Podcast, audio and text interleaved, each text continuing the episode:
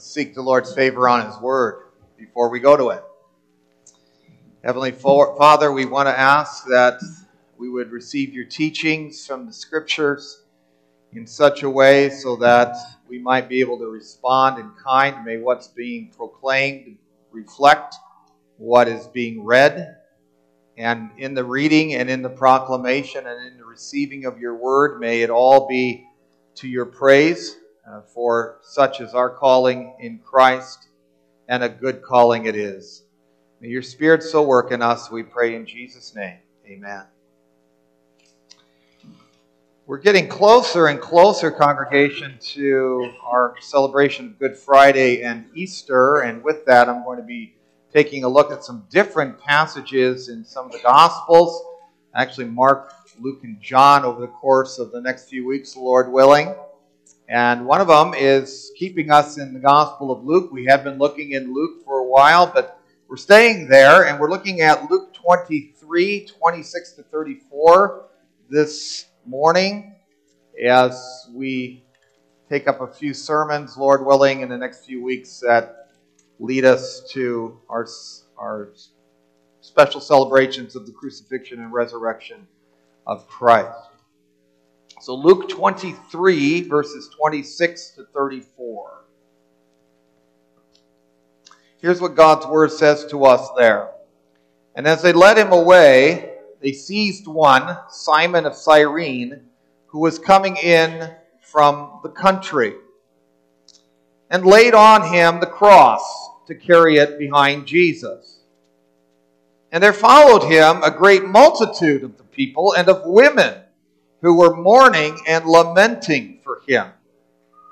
But turning to them, Jesus said, Daughters of Jerusalem, do not weep for me, but weep for yourselves and for your children. For behold, the days are coming when they will say, Blessed are the barren, and the wombs that never bore, and the breasts that never nursed. Then they will begin to say to the mountains, Fall on us, and to cover, and to the hills, Cover us. For if they do these things when the wood is green, what will happen when it is dry? Two others who were criminals were led away to be put to death with him. And when they came to the place that is called the skull, there they crucified him, and the criminals, one on his right and one on his left. And Jesus said, Father, Forgive them, for they know not what they do. And they cast lots to divide his garments. As far as we're going to read from God's Word, indeed, we pray that it may be a blessing for us having heard it and as we have it ministered to us this morning. Congregation of our Lord Jesus Christ, one highlight, a very remarkable one that we see when we read the gospel accounts about the crucifixion of Jesus Christ, is how his righteousness persists. It persistently shines through those accounts. And when you think about crucifixion as being something that's dealing with those who are cursed, the idea that the righteousness of Christ persists as he is getting led to the cross and as he endures the cross is tremendously a remarkable, a remarkable thought. Uh, the Gospel of, of Luke, of course, is no exception to this in, in taking up that theme of righteousness. Uh, and we're going to be taking a look at how that righteousness reveals itself in, in our passage this morning uh, with Jesus, the righteous servant of the Lord, on the way to the cross and then on the cross. Those are two things that we'll be looking at from this passage. Him on the way to the cross and how that righteousness is revealed there, but then also when he's on the cross and how the righteousness is revealed there. So, first of all, how that righteousness of Jesus is displayed on the way to the cross. Now, on his way to the cross, if you see that with your Bibles, uh, we see two distinct contrasting episodes, and yet they speak to our first point here. On the one hand, we have a man from a faraway country. His name is Simon of Cyrene. Now, Cyrene is was in eastern Libya. And that was about 800 miles away. And this Simon of Cyrene, of course, we know him as the one who is compelled uh, to follow Jesus with his cross. On the other hand, in a real contrast, right after that, we hear about a number of local women whom Jesus calls daughters of Jerusalem. You got a single man here from a faraway country, and now you have several women locally known as daughters of Jerusalem, and they're also following Jesus, but they are not compelled to do it. In both those situations, though, we can see the righteousness of Jesus standing out. We're going to get into that a little bit more. So let's think, first of all, about Simon of Cyrene. Simon of Cyrene is presumed to be the person that takes over for the exhausted Jesus who can no longer carry the cross. I think that tends to be the presumption.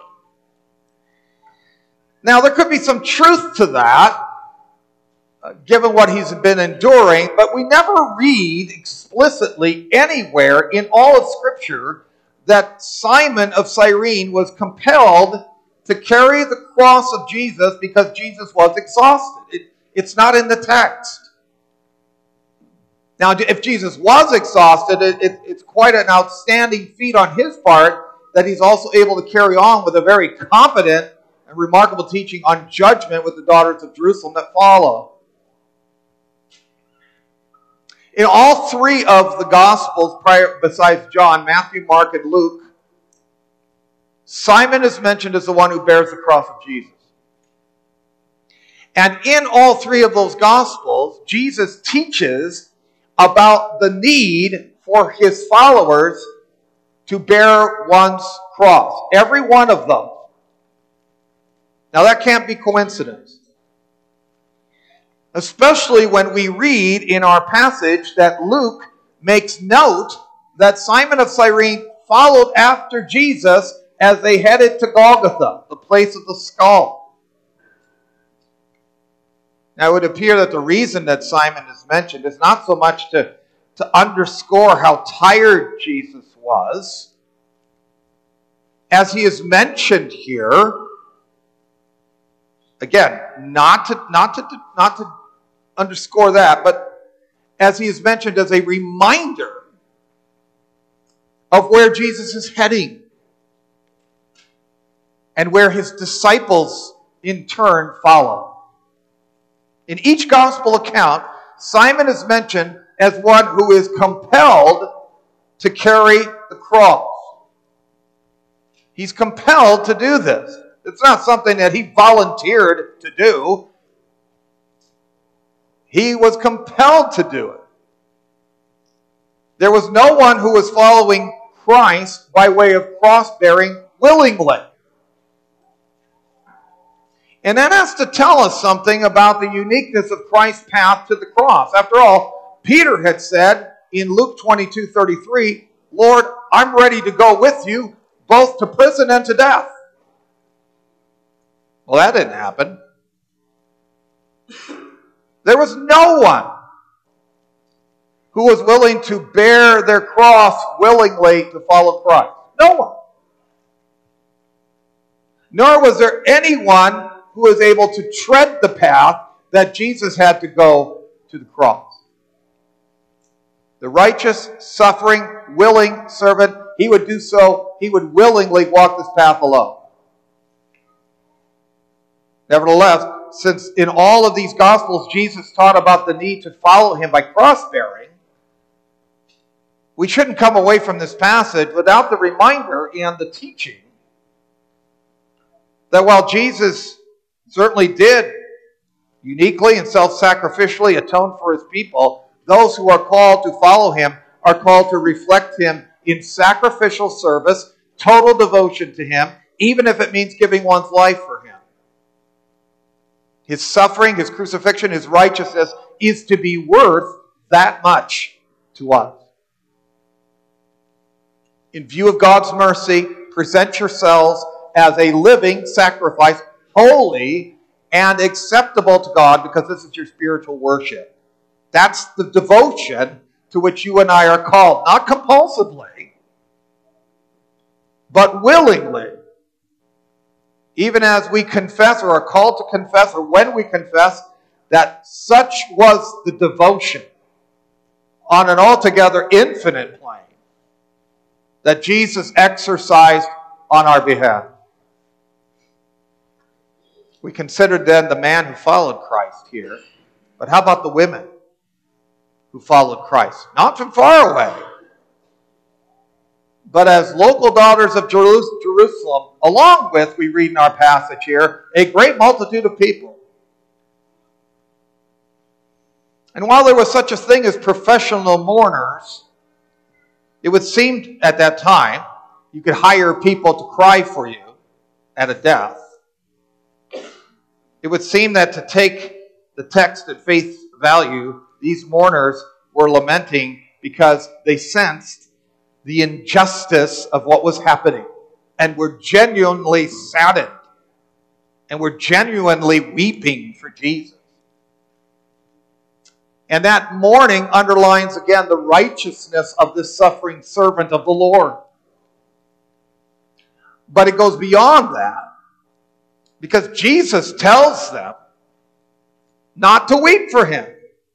Don't weep for me, but weep for yourselves. And, and here again, you see Christ's great love. He isn't concerned about himself but for these mourners. It's, of course, that spirit that has sent him to earth and to Golgotha in the first place. Because from where Jesus is standing, there's, there's greater sadness forthcoming. It's as if Jesus is saying, if you think this is bad, then you just wait until you see the judgment that occurs because of this. And then there'll be a, truly reason for mourning. That would be the time of judgment upon Jerusalem, which is why Jesus speaks of these women as daughters of Jerusalem. Now, most of the time we understand in Scripture that children conceived and children born are a blessing, right? you, you wouldn't hear in the scriptures, contrary to our culture, uh, you wouldn't hear about having children as being a curse, an inconvenience. No, you'd see it as a gift from God and a blessing. Right? You, you wouldn't expect to hear what we hear in our text here, where it, it, it says to us, uh, for, for behold, the days are coming when they will say, Blessed are the barren and the wombs that never bore and the breasts that never nursed. You never hear that in Scripture. Because children born are a blessing. But that would not be the case in this dire time that's upcoming. We hear in Scripture that God takes no delight in the death of the wicked, just though he is. God the Son is no different. He knows that judgment and condemnation are sad times. They are. But they're just times. And the judgment that was coming was fitting for the crime. It would underscore the very injustice that these women are crying about. Imposed upon Jesus, crucified, though the Lord of glory, who has done nothing wrong. But as Jesus would say, if they do these things when the wood is green, what's going to happen when it's dry? In other words, if Jesus was going to be condemned, though innocent, what's going to happen to Jerusalem in condemnation because of the guilt of rejecting Jesus? If they do that when the wood's green, what's going to happen when it's dry? And if we think that's bad, what about others? What about those who fail to appreciate Christ today as the risen righteous, reigning Savior and King of his people and of the world. What, what lies ahead for such people who would ignore such a great Savior and King, who's the one that makes life worth living? Makes what we do matter. Those will indeed be days of weeping and gnashing of teeth, eternally and hellishly sad days that lie ahead for some. Such hell lies ahead for those who don't accept the Christ as the righteous servant of the Lord and Savior of his people and, and their righteous Lord and Savior. For the many who are being taught today that hell doesn't exist, passages like this one teach us there's consequences for not accepting Jesus Christ, aren't there? Don't weep for me. Weep for them, says Jesus. Because think about who he is and think what happens when people don't want penitentially and believingly find themselves in Him. So Christ's righteousness finds itself on the way to the cross, but it also finds itself on the cross. And we look briefly at three things here. And that's in the latter portion of this passage. Notice briefly those three things. He's, he's numbered among the transgressors. He intercedes for the transgressors and he's contrasted with the transgressors. He intercedes for the transgressors, he's contrasted with, and he's numbered among the transgressors. So, first, he's numbered among the transgressors. And you notice how the text lays this out for us. Two others, who were criminals, our passage says, were led away to be put to death with him. And when they came to the place that is called the skull, there they crucified him, and the criminals, one on his right and one on his left. Now, is this not even as we hear of the righteous servant of the Lord in Isaiah 53? Partly why I called this the sermon I did, the righteous servant, further revealed. Therefore, I will divide him a portion with the many and he shall divide the spoil with the strong. Why? Because he poured out his soul to death and was numbered with the transgressors. Where Jesus was crucified, that's where we belonged. He didn't deserve curse and shame. That's what he receives here. But he didn't deserve it. But we did. And yet, he who knew no sin became sin for us.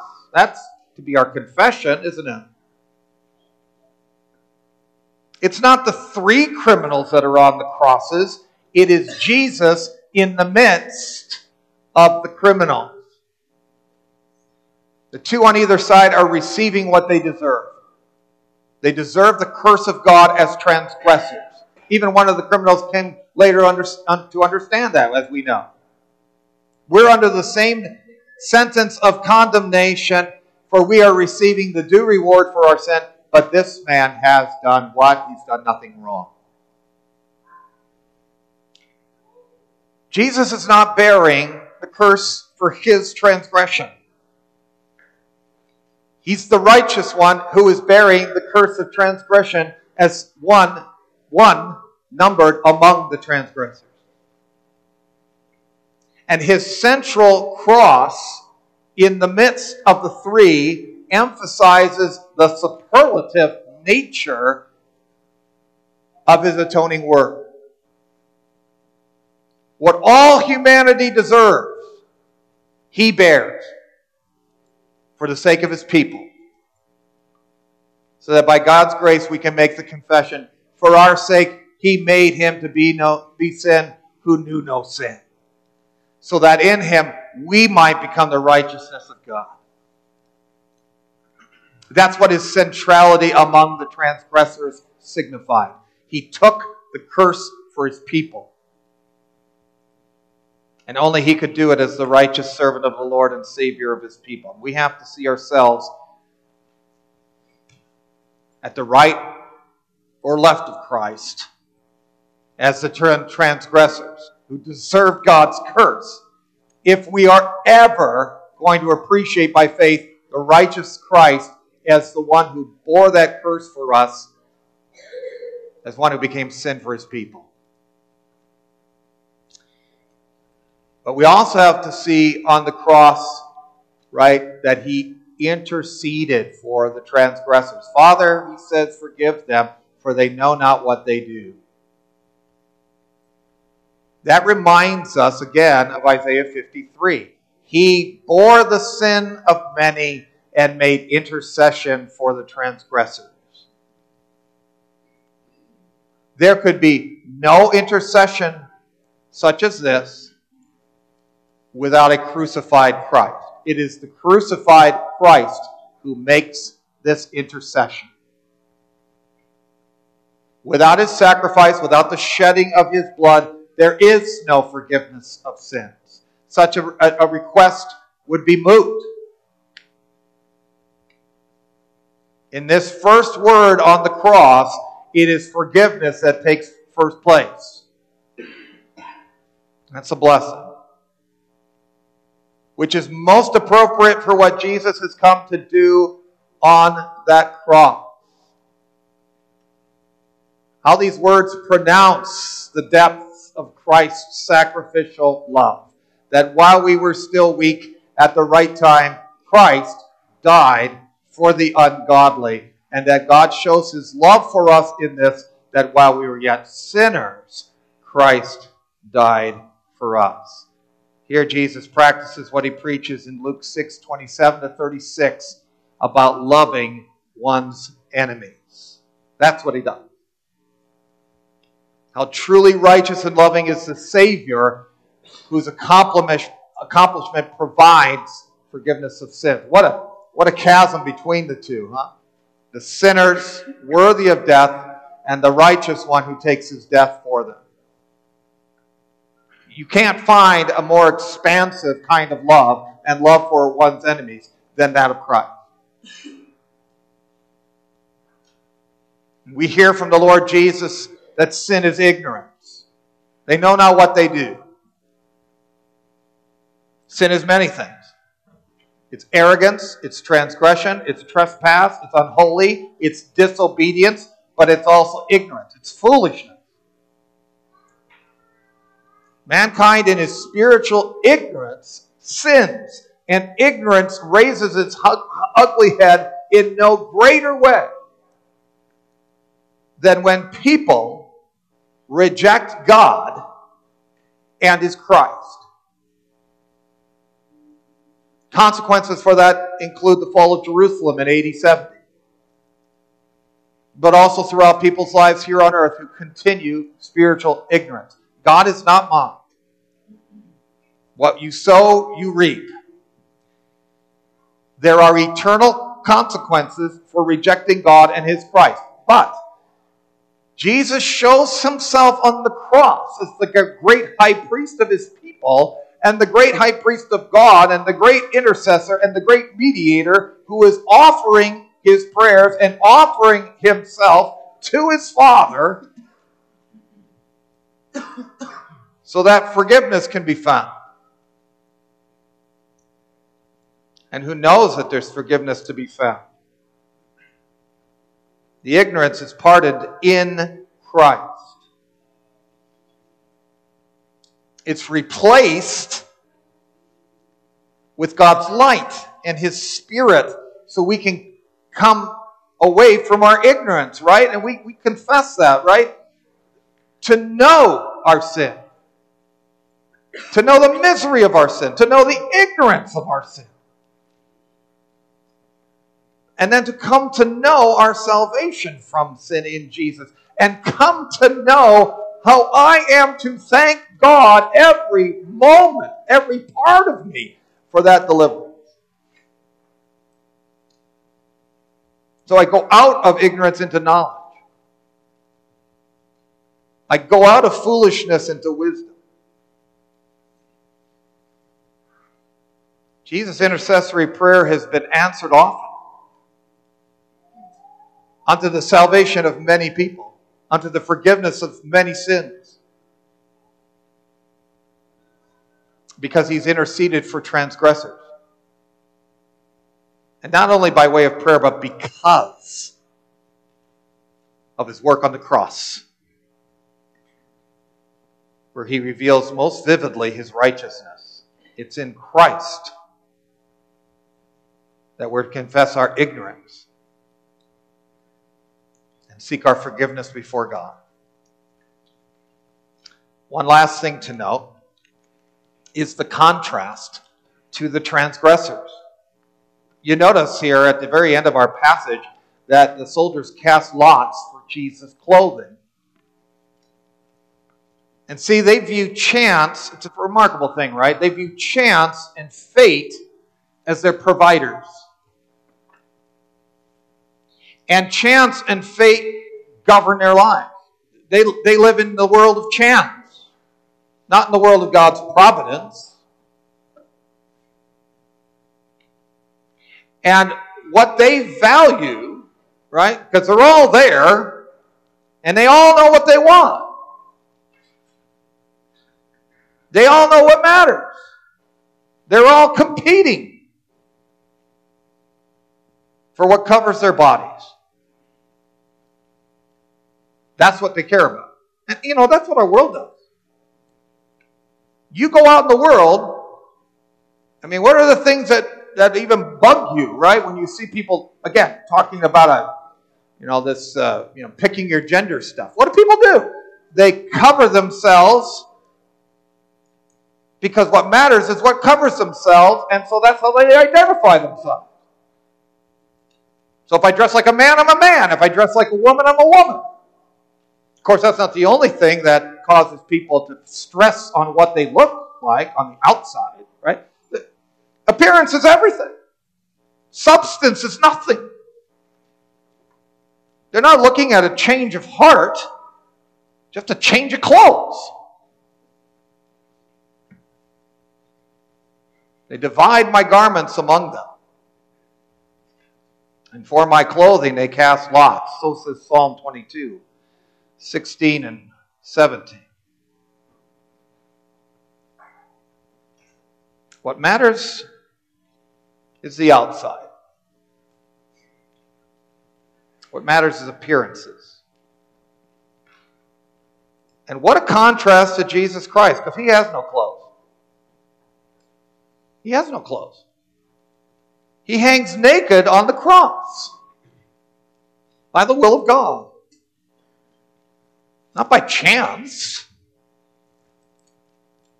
Not by the lot. But by the will of God. And it was the will of the Lord to crush him. He is put up to grief. But he hung there naked so we might be clothed.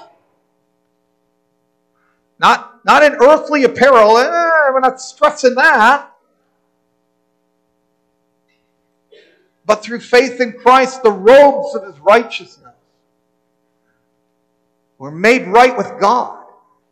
We're, we're not only forgiven of our sin, that's not just taken away, but we've also received the righteousness of God. And that way we can say, like Isaiah 61:10 says, I will greatly rejoice in the Lord. I will greatly rejoice in the Lord. I can't hold it back, right? Worship is huge for me. I will greatly rejoice in the Lord. My soul will exalt in my God because what has He done? He has clothed me with the garments of salvation. He's covered me with the robe of righteousness as a bridegroom decks himself like a priest with a beautiful headdress.